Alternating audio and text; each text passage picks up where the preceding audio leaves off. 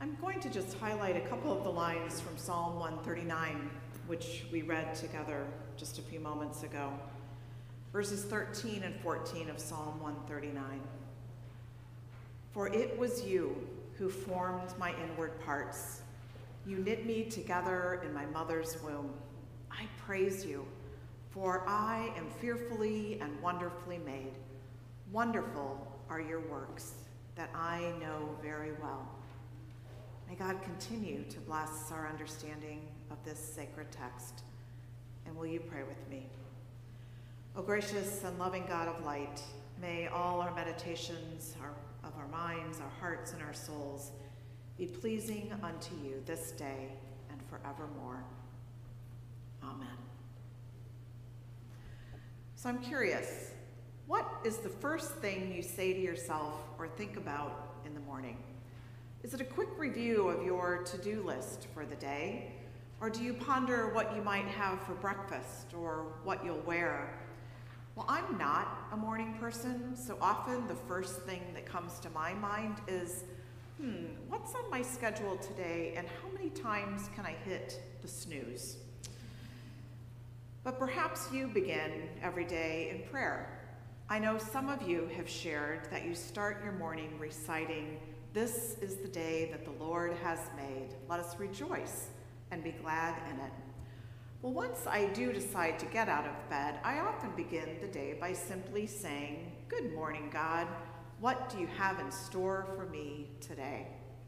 But reading Psalm 139 really got me wondering what would my life be like if I began every morning by saying, I praise you, God, for I am fearfully and wonderfully made. Now keep in mind, fearfully, when translated from the Hebrew, means great reverence, heartfelt interest, and with respect. How does that make you feel to hear that God created you with great reverence, heartfelt interest, and respect? But there's more. Wonderfully, when translated from the Hebrew, means unique and set apart.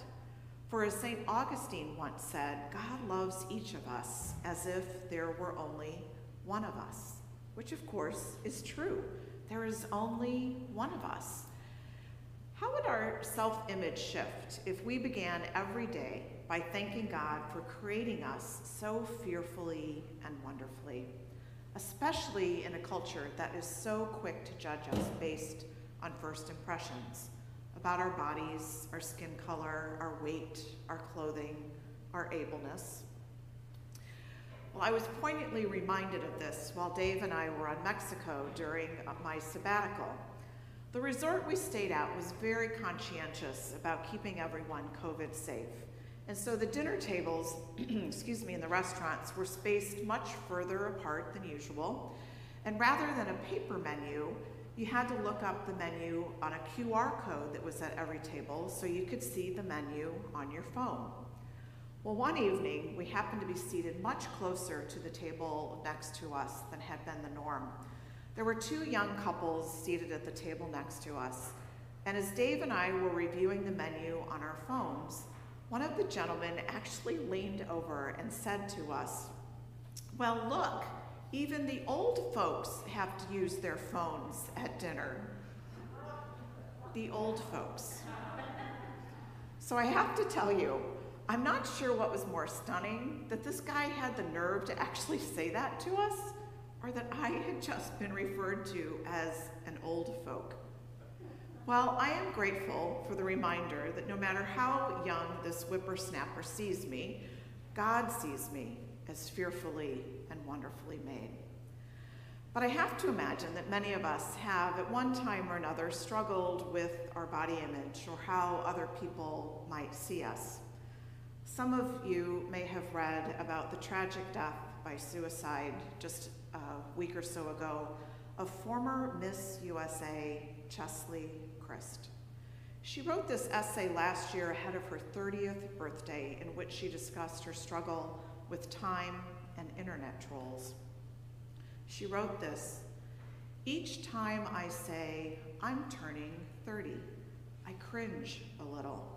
Society has never been kind to those growing old, especially women. Turning 30 feels like a cold reminder that I'm running out of time to matter in society's eyes, and it's infuriating.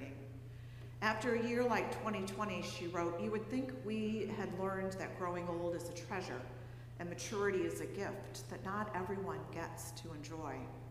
She went on, How do I shake society's unwavering norms when I'm facing the relentless tick of time?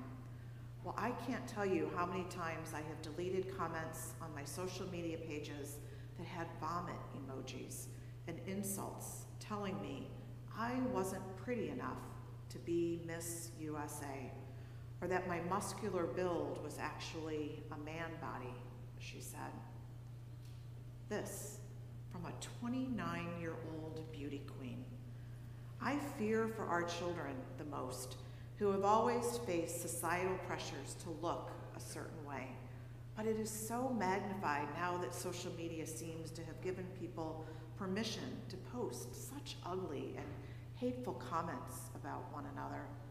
No wonder we are experiencing a mental health crisis.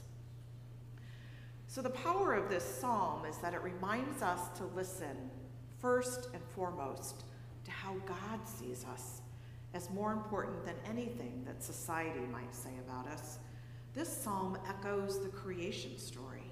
You, God, who formed my inward parts, you who knit me together in my mother's womb. God created us, God shaped us, God formed us and called us good, very, very good. And God is not just concerned about our souls, God cares about our bodies. And the psalmist celebrates and is even awestruck that they are fearfully and wonderfully made.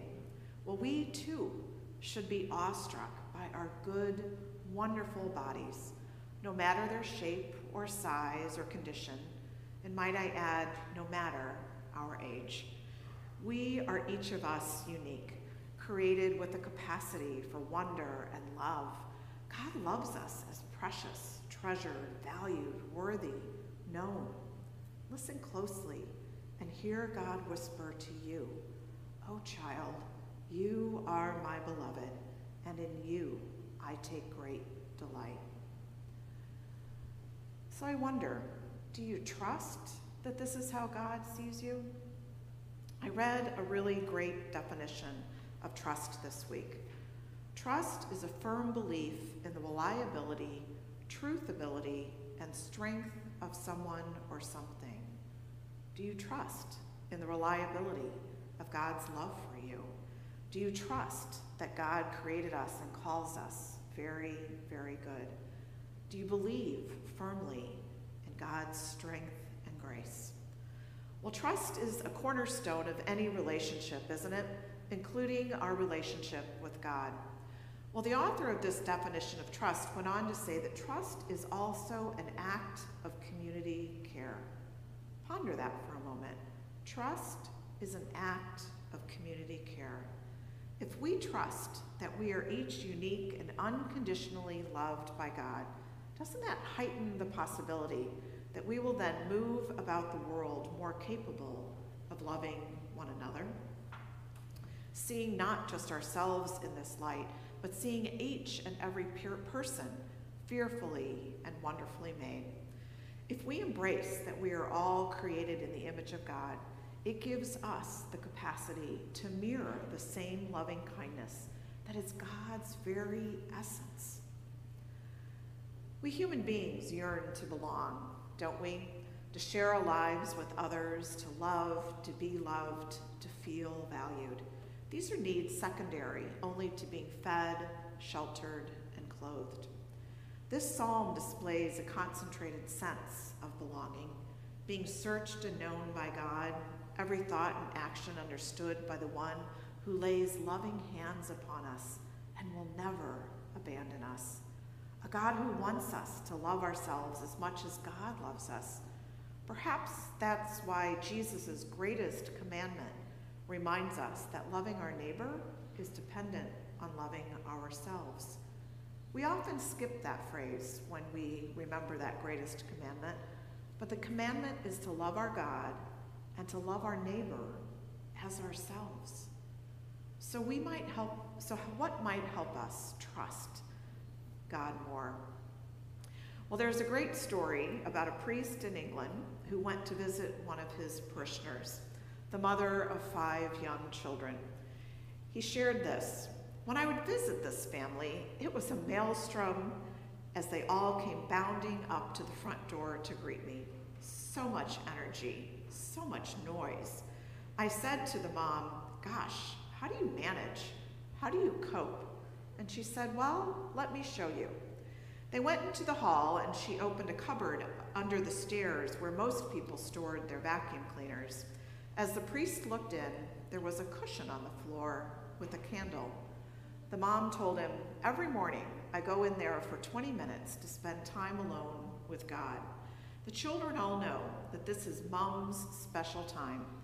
And that, she said, is what keeps me not just sane, but very, very happy. Well, maybe we all need to find a place to spend some alone time with God and remind ourselves every day that we are fearfully and wonderfully made. Or maybe we just gaze in the mirror like Miss Hope did with the children and see ourselves as God sees us precious, treasured, valued, worthy, loved, created in the image of God's very essence. Or maybe even before our feet hit the floor in the morning, we sing, I praise you, God, for I am fearfully and wonderfully made. Wonderful are your works, and that means me. May it be so.